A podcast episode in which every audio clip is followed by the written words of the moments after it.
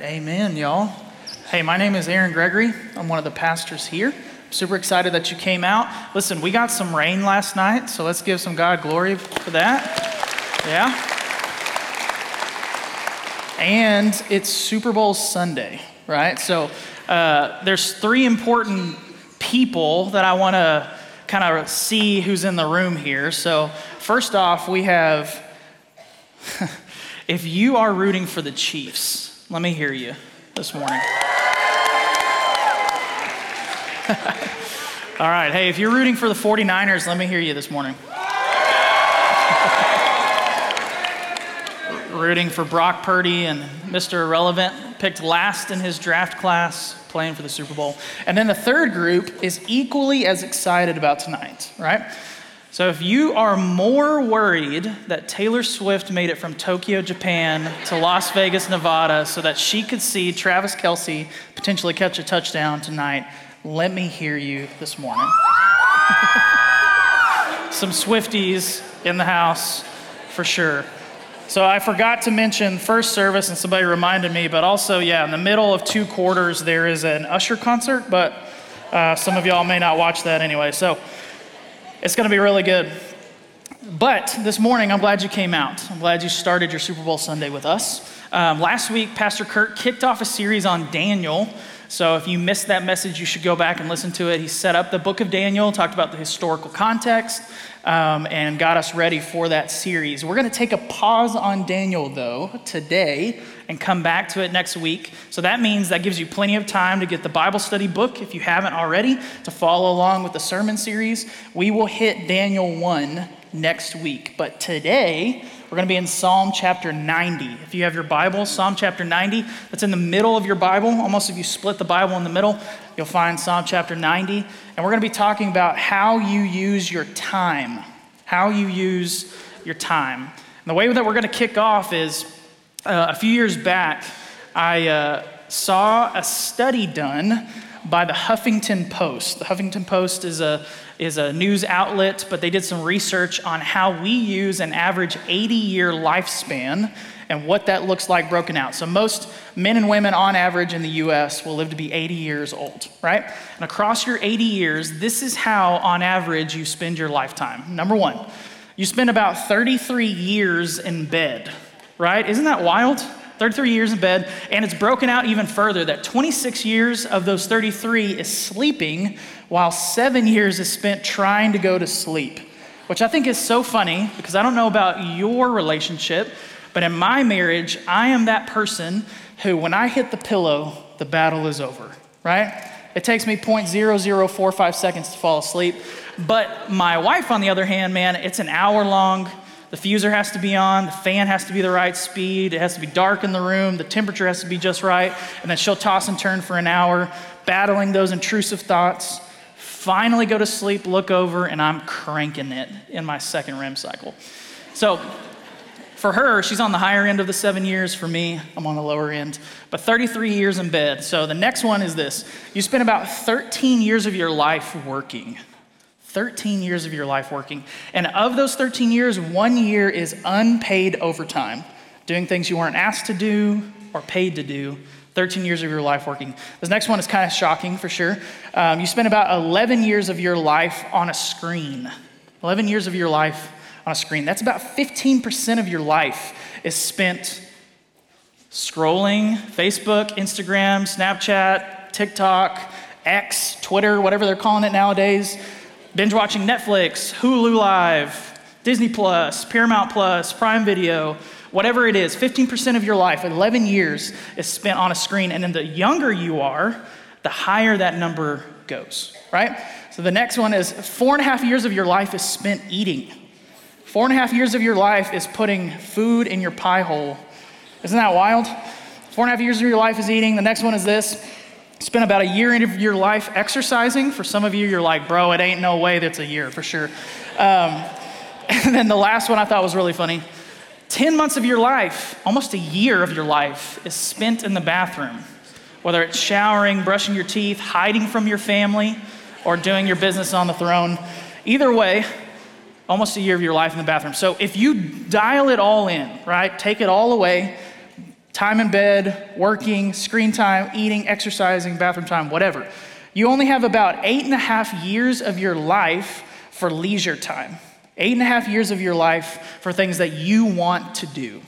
Family time, friend time, vacation time, hobbies, whatever it is. 8.5 years of your life doing the things that you want to do. So the reason why this matters is that ultimately this shows us that we have a short amount of time here on earth. Our life is quick. And really, we don't have a whole lot of time to use our time for something important, right? What's crazy is, honestly, you only have about 47 years of your life that you're even upright and mobile to do something significant. And even further than that, do you even have time to do anything else? So this doesn't really shock us in our culture because we are consumed by our time, right? We talk about time, like we look at our clocks all the time. We act like we're out of time or we wish we had more time. Or when you get to the end of your life, you might spend a lot of money to prolong your time. We view time as if it is an asset, and I would say it is our greatest asset. We say things like, we're spending time. We're wasting time. We are investing time. Time could be flying by or creeping along. Even how you view time shows how you view yourself. And what I mean by that is a lot of times, counting myself in this, we act as if our significance is tied to our busyness. We act as if our significance is tied to our busyness. Because you know that person that every time you meet them or talk to them, you're like, hey, how's it going? You're like, bro, I'm just so busy, man. So busy. I'm just running around. I'm doing all the things. And the thing is, that might be true, but to some degree, we act as if what we do makes us more important, right? We carry around our busyness like it's a badge of honor and our tiredness like it's a trophy because we're afraid that if somebody looked at us and we weren't doing enough, we wouldn't be important enough in the eyes of people, right? And so we view time as if we are ruled by it. And what's interesting is Scripture uses a lot of pages of the Bible to talk about time. So for example, Psalm 39, almost said 49, 39 verse 4 says this, "Show me, Lord, my life's end and the number of my days. Let me know how fleeting my life is. You have made my days a mere hand breadth." There we go. "The span of my years is as nothing before you." And it goes on. It says this, "Everyone is but a breath, even those who seem secure. Surely everyone goes around like a mere phantom." Basically, our life is like a moving shadow. "In vain we rush about trying to do all these things, heaping up wealth without knowing where it'll be. But now, Lord, what do I look for? My hope is in you." Then we have James 4:14. James is the half-brother of Jesus. He says this, "Why you do not even know what will happen tomorrow.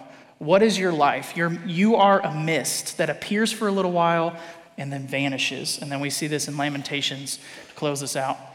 "Because of the Lord's great love, we are not consumed, for his compassion and his mercy never fail. His mercies are new every morning. Great is your faithfulness, O God." So each morning, every day, every moment, you have breath in your lungs is a gift from God. The fact that you're even here is a gift. And I know for some of you, you're like, bro, it doesn't feel like a gift because I had to fight my family to get out of bed. You know, I was chucking donuts at my kids to get them out the door. I barely made it here.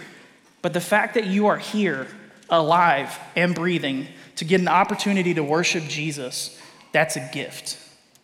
And our time that we have is a gift from him. And it's not just an opportunity to live for us, but to live for something more significant than ourselves. And so as we head into our conversation about time today, I wanted to be on the same page about two things, two biblical realities and cultural realities about time that helps frame this conversation. So the first thing is this, two biblical realities, two cultural realities. Number one, your time is short. That's very simple. Your time is short. And because the first thing is true, the second thing is true, and it's this, your time is valuable. And here's the gist. If you see how little time you have left, hopefully you will make the most of the time you have now. If you see how little time you have left, you'll make the most of the time you have now. Not only do you care about how you spend your time, but God cares as well, which leads us to our big idea today. If you take nothing else from this message, I hope you would take this big idea, that if you aren't giving God your time, then you are wasting your time. If you aren't giving God your time, you're wasting your time. Because at the end of your life, you will regret not giving God more of your time. So we're going to be in Psalm 90 today. Psalm 90 is going to help us see this idea a little bit about time. And so if you're there, that's great. It's going to be on the screen. Let me give you some context, though. So Psalm 90 is actually written by a guy named Moses. And if you're unfamiliar with Scripture, basically there's a book of Psalms in the middle of the Bible. A psalm is a prayer song to God. Basically, if you were praying to God, you wrote it down in a song and then you sang it to him. That's what a psalm is. And a lot of different psalms are written by different people, but this one is written by Moses, pretty famous guy in the Bible. He lived to be about 120 years old. Look at your neighbor and say 120 years old. There you go. That's an old dude, right? He's seen some stuff. So 120 years old, the first 40 years of his life, he lived as an adopted Egyptian prince, which meant that the first 40 years of his life, childhood, teenage years, young adulthood to 40 years old, he was living his best life. He was living that bougie life, right? He had everything he could ever ask for: wealth, status, power, authority, comfort. He had, in his first 40 years of his life, everything that we would spend our entire life chasing after. Everything he could ever want. Physically, materialistically, he lived as an adopted Egyptian prince, literally living in the household of the most powerful man on the planet. And then right around the age of 40, like most men, he had a midlife crisis, right? Right around the age of 40, he recognized he was adopted. He's a Hebrew man, a Jewish man. He looks out across all of Egypt and sees the Jewish people, the Hebrew people, God's chosen people, are enslaved, oppressed, beaten, and brutally attacked. And then he recognized, like, somebody needs to do something about this, and then he realized, oh, wait, that's me. So it kind of shook him up to his core. He had a fatal case of purpose. He made a decision to step out and do something about it. The question he wrestled with is really a question we wrestle with. He asked himself, do I stay in my life of luxury and wealth while turning a blind eye to the oppression? Or do I do something about what I've seen? Or the question you are asking yourself today is, do I use my time to be faithful and obedient to God? Or do I stay in my complacency, my comfortability, and my apathy? Do I do nothing with my time and just waste it? And so he steps out, has an altercation with a couple of guards, and in the heat of the moment, he actually kills one of the Egyptian guards. He flees Egypt, gives up all of his wealth, status, and power, heads out to the wilderness, and lives the next 40 years of his life as a shepherd. So he went from 40 years of his life with everything, and then 40 years of his life as a shepherd, living alone, isolated, doing tedious manual labor, not really having a whole lot, until, if you're familiar with the story, in the wilderness, God gives Moses his life purpose. God tells Moses to go back to Egypt, to stand up to Pharaoh, to lead the Jewish people out of slavery and bondage. They escape across the parted Red Sea, straight into the wilderness, onto the Promised Land, and the rest is history, right? So with that backdrop, the reason why I shared that story is because Moses is writing this psalm at the later part of his life with that context, talking about time. We see this. Psalm 90, verse 1. Goes here. Lord, you have been our, and this is the key phrase, you have been our dwelling place throughout all generations.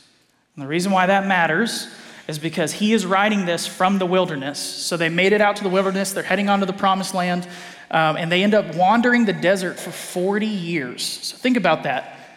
They didn't have a permanent structure, they didn't have a house, they're wandering the desert, they didn't have a home, right? They're a nomadic, wandering people. And so when he writes this, he's basically saying, God, we didn't have a physical home, but the whole time you have been our home. And that's so important for you today, because I don't know where you live physically, where you live in the area, what your living situation looks like, but spiritually, your home is God. That feeling of being seen and loved and satisfied and accepted with arms wide open, that feeling that when you have a hard day, right? You make it home, you finally put on your soft clothes and your jam jams, you sit on the couch, you take a breath, and you're like, man, I'm here, I've arrived. That same feeling spiritually is who God is to us as our Father, right? He's our dwelling place throughout all generations. He is our home. He is our refuge. Verse 2 says this, before the mountains were born, or you brought forth the whole world, from everlasting to everlasting, you are God. Meaning that he is the creator of all things. Right? If you have any questions about that, I mean, I think it's pretty easy to look out into the world and see that there's an intelligent designer, that our God, who is the creator of all things, the king of the universe, spoke the world into existence with the breath. He said, let there be light. He set the earth and the moon the right distance from apart. It gave us the right measure of gravity so we don't fly off the planet. He set us just far enough from the sun that we don't burn to death. He is the creator God, majestic and powerful and sovereign, but yet at the same time, he knows you intimately. He created all things and then thought the world needs one of you. Isn't that crazy? Because in Psalm 139, it says that he knit you together in your mother's womb, meaning there was intentionality in how he created you. And so in that light, knowing that he is eternal, he loves you, you are born into his eternity story, right? You have a part and a piece to play in the things that he is doing throughout all of history here. From everlasting to everlasting, he is God. Verse 3 says this. It's kind of a weird phrase. It says, you turn people back to dust, saying, return to dust, you mortals, which sounds like Gandalf from Lord of the Rings, if any Lord of the Rings fans out there. And it says, 1,000 years in your sight are like a day that has just gone by, or like a watch in the night, which basically 1,000 of our years are like a day to God, or like 3 hours, which is like a watch in the night, which basically is telling us that God has an eternal view of time. All we do is we see this, like we're making decisions, like I have decisions about like this Friday or next week or the next month or goals I want to make for this year, but God's looking at all of it. He sees all of our life. He sees all of our futures. He has an eternal perspective, and he has a long-range view of time, but he can also use what little time we have for greater impact and purpose. So we skip ahead because all of these verses are leading to verse 10. It says this, our days may come, which is so relevant, right? The Bible is so relevant to our life right now. Our days may come to 70 years or 80 if our strength endures, yet the best of our life are but trouble and sorrow, for they quickly pass and we fly away. And then verse 11, everything's been building towards verse 11. It says this, which, sidebar, if you read scripture, and I hope you do, because it's the word of God, it's God's breath, it teaches us, it grows us, that's how he speaks to us. But when you read scripture sometimes, there's moments where you'll read and you're like, okay, I'm tracking with you, God, this makes sense. And then you read something, you're like, bro, you lost me. Like I don't know what you mean by that. Like this is crazy. This is one of those verses that when I read the first time, I don't really understand what it meant until I read it again. So it says, if only we knew the power of your anger, your wrath is as great as the fear that you are due, which is a weird statement. I don't really use those words in succession like that in my own vocabulary. But basically what that means is if we could see God for how big he is, if we could see God for how just he is, then we would give him the time, the attention, and the love he deserves. And that's the gist of today, man. If you could see how big God is, how much he loves you, how much he loved you enough to send his son Jesus to die on the cross for your sins, all of your disobedience, all of every moment that you've wasted taking the breath that he has given you and squandering it on your own life instead of turning and loving him, following him, and giving your time to him, all that disobedience, all of that sin was poured out on Jesus. He lived the perfect life, the life we couldn't live, died the death that we deserved because of our sin and disobedience, and rose again in victory. Now we have new life and eternal life when we confess Jesus is Lord.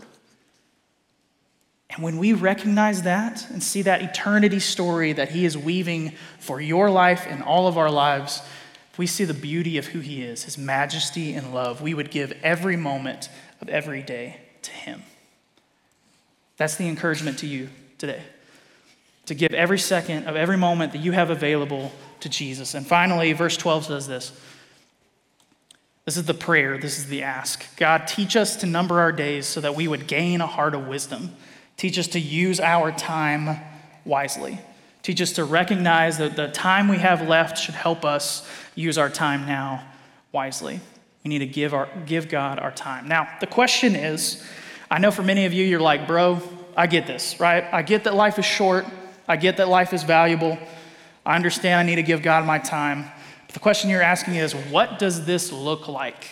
Like, what do I do today? How can I practically apply this to my life? How do I invest my time wisely? How do I give God my time? And thankfully, Scripture gives us answers to those questions. Moses gives us three things at the end of this passage, practical application to put into our life over the next few verses. So this is how we use our time wisely. This is how we give God our time. This is what Moses says in the last three verses. Number one, if we're going to use our time wisely and give God our time, then very simply, we need to spend time with Jesus. Verse 14 says this. Satisfy, which I highlighted in my Bible, satisfy us in the morning with your unfailing love, that we may sing for joy and be glad all of our days. The reason why I highlighted satisfy, and gladness is because those are things that we are seeking. I know for some of you, you're like, man, I'm not satisfied with my life. I'm not satisfied with my job. I'm not satisfied with my home. I'm not satisfied with my circumstances. And the truth is, the only way you will find satisfaction is in a relationship with Jesus. He alone can satisfy. If you're looking for hope, that can be found in Jesus. If you're looking for joy, that can be found in Jesus. The only way you find joy, the only way you find hope is in Jesus. If you're looking for eternal love, you'll find it from an eternal Savior. You have to spend time with Him to find it, though. The way I would describe it is like this. My wife and I, we got married 9 years ago. And 9 years ago, a little more than 9 years ago, I proposed. She said yes. Praise the Lord. And then we set a date and time. We got up all the colors picked out, the venue picked out, asked a pastor friend of ours to marry us. We invited our family and friends, got our bridesmaid and groomsmen, all begrudgingly ready to go. And we showed up to the venue, right? And all of our family's sitting around. We make it to the altar. And by the time, we end, we do our vows, which many of you who are married did your vows. And ultimately, it's kind of like... in sickness and in health, for better, for worse. And the last phrase is, till death do us part. But our wedding would have been really weird if, in view of all of our family, we said, in sickness and in health, for better, for worse, till the end of the wedding. The end. All right, have fun. We're doing it, And then we strolled out to all the flowers and everything like that. Or if we said, to the end of the honeymoon, that's when I vow to love you. That would have been really weird. Right, our family would have been like, dude, give us a refund on our travel. This is dumb, right? Why did we come out to see this? And the reason why that's dumb is because a marriage amounts to more than the wedding day, right? The wedding day is the beginning of a lifelong of obedience and faithfulness, loving each other forever. And in the same way, when you come to faith in Jesus, when you confess that Jesus is Lord and believe in your heart that God raised him from the dead, when you are saved, when you say, I'm all in with Jesus, you haven't arrived, you've only begun, right? There is more to life, there is more to your faith than just when you said, I'm all in with Jesus. You begin a lifetime of following him, trusting him, believing in him, one prayer at a time, one service at a time, one act of service at a time, one trial at a time, one season at a time, loving Jesus along the way. It takes you spending intentional time with Jesus. The key to finding satisfaction in this life is spending consistent time with the Savior. Number one. Number two, to invest your time wisely and give God your time, you need to know that your troubles are momentary. Your troubles are momentary. Verse 15 says this, make us, this is a weird word right here, make us glad for as many days as you have afflicted us, for as many years as we have seen trouble.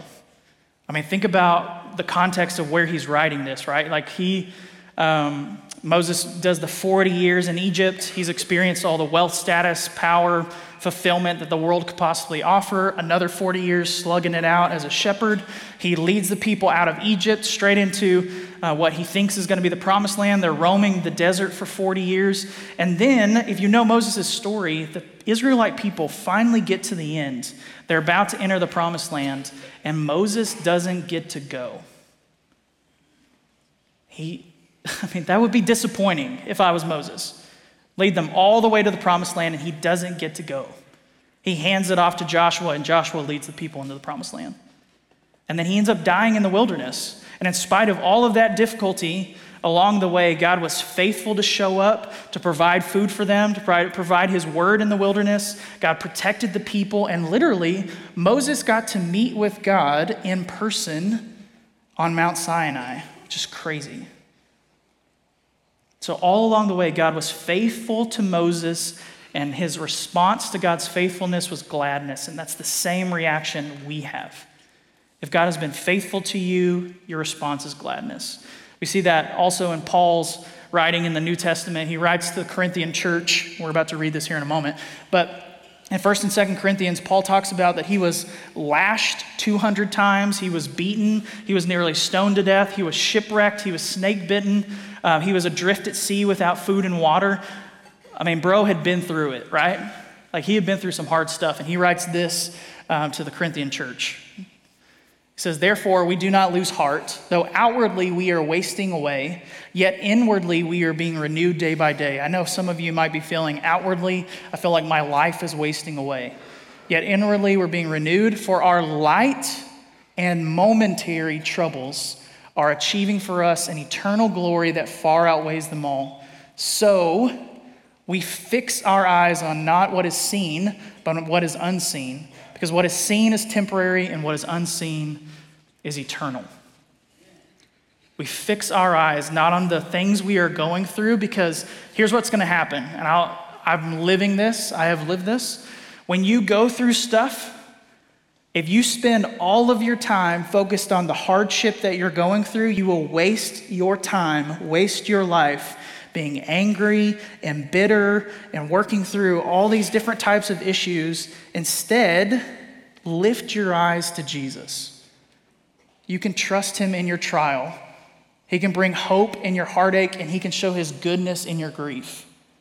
And I say that because my wife and I, we've gone through years of infertility and loss, and recently had to say bye to a baby that we loved. And all the while, we had lots of friends walk away in our hardest moments. But in all of it, the one thing that remained is that God is faithful to us. He's faithful to you. So fix your eyes on Jesus. Fix your eyes on God. He is loving and kind. He will carry you through your troubles. And in light of eternity, what you are going through is light and momentary. Because at the end of your life, you're going to spend time with Jesus for all eternity with no pain, no crying, no mourning anymore. It's going to be goodness, satisfaction, and wholeness in Jesus. And so the last thing is this. If you're going to invest your time wisely and give it to God, you need to invest your time in people. Psalm 90:16 says this. May your deeds be shown to your servants and your splendor to their children. God, what you do, let it be seen and known to your people. So if you're going to use your time wisely and the breath in your lungs, the experiences you have, invest time in people. I know your kids can be turds sometimes, but your kids are a gift. So use your time that you have with them in your home to teach them about Jesus. Worship with them, point them to Jesus, read bedtime stories from the Bible, dinner time, pray together. If you're on the way in your van from one practice to a dance recital, talk about what God has been doing in your life.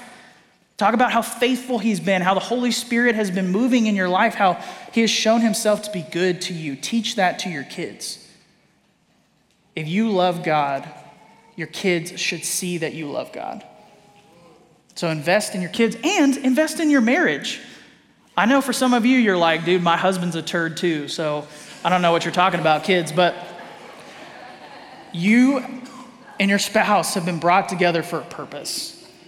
And I think, and I don't have time to go into this, but I think a lot of times we spend more time wishing for the spouse that we wanted rather than celebrating the spouse we have. We spend time wishing for the spouse we wanted rather than celebrating the spouse we have. So invest time in your marriage. Date, love, serve, connect, spend time together, intentional time. Because when those kids leave your house, that's all you got is you and your spouse.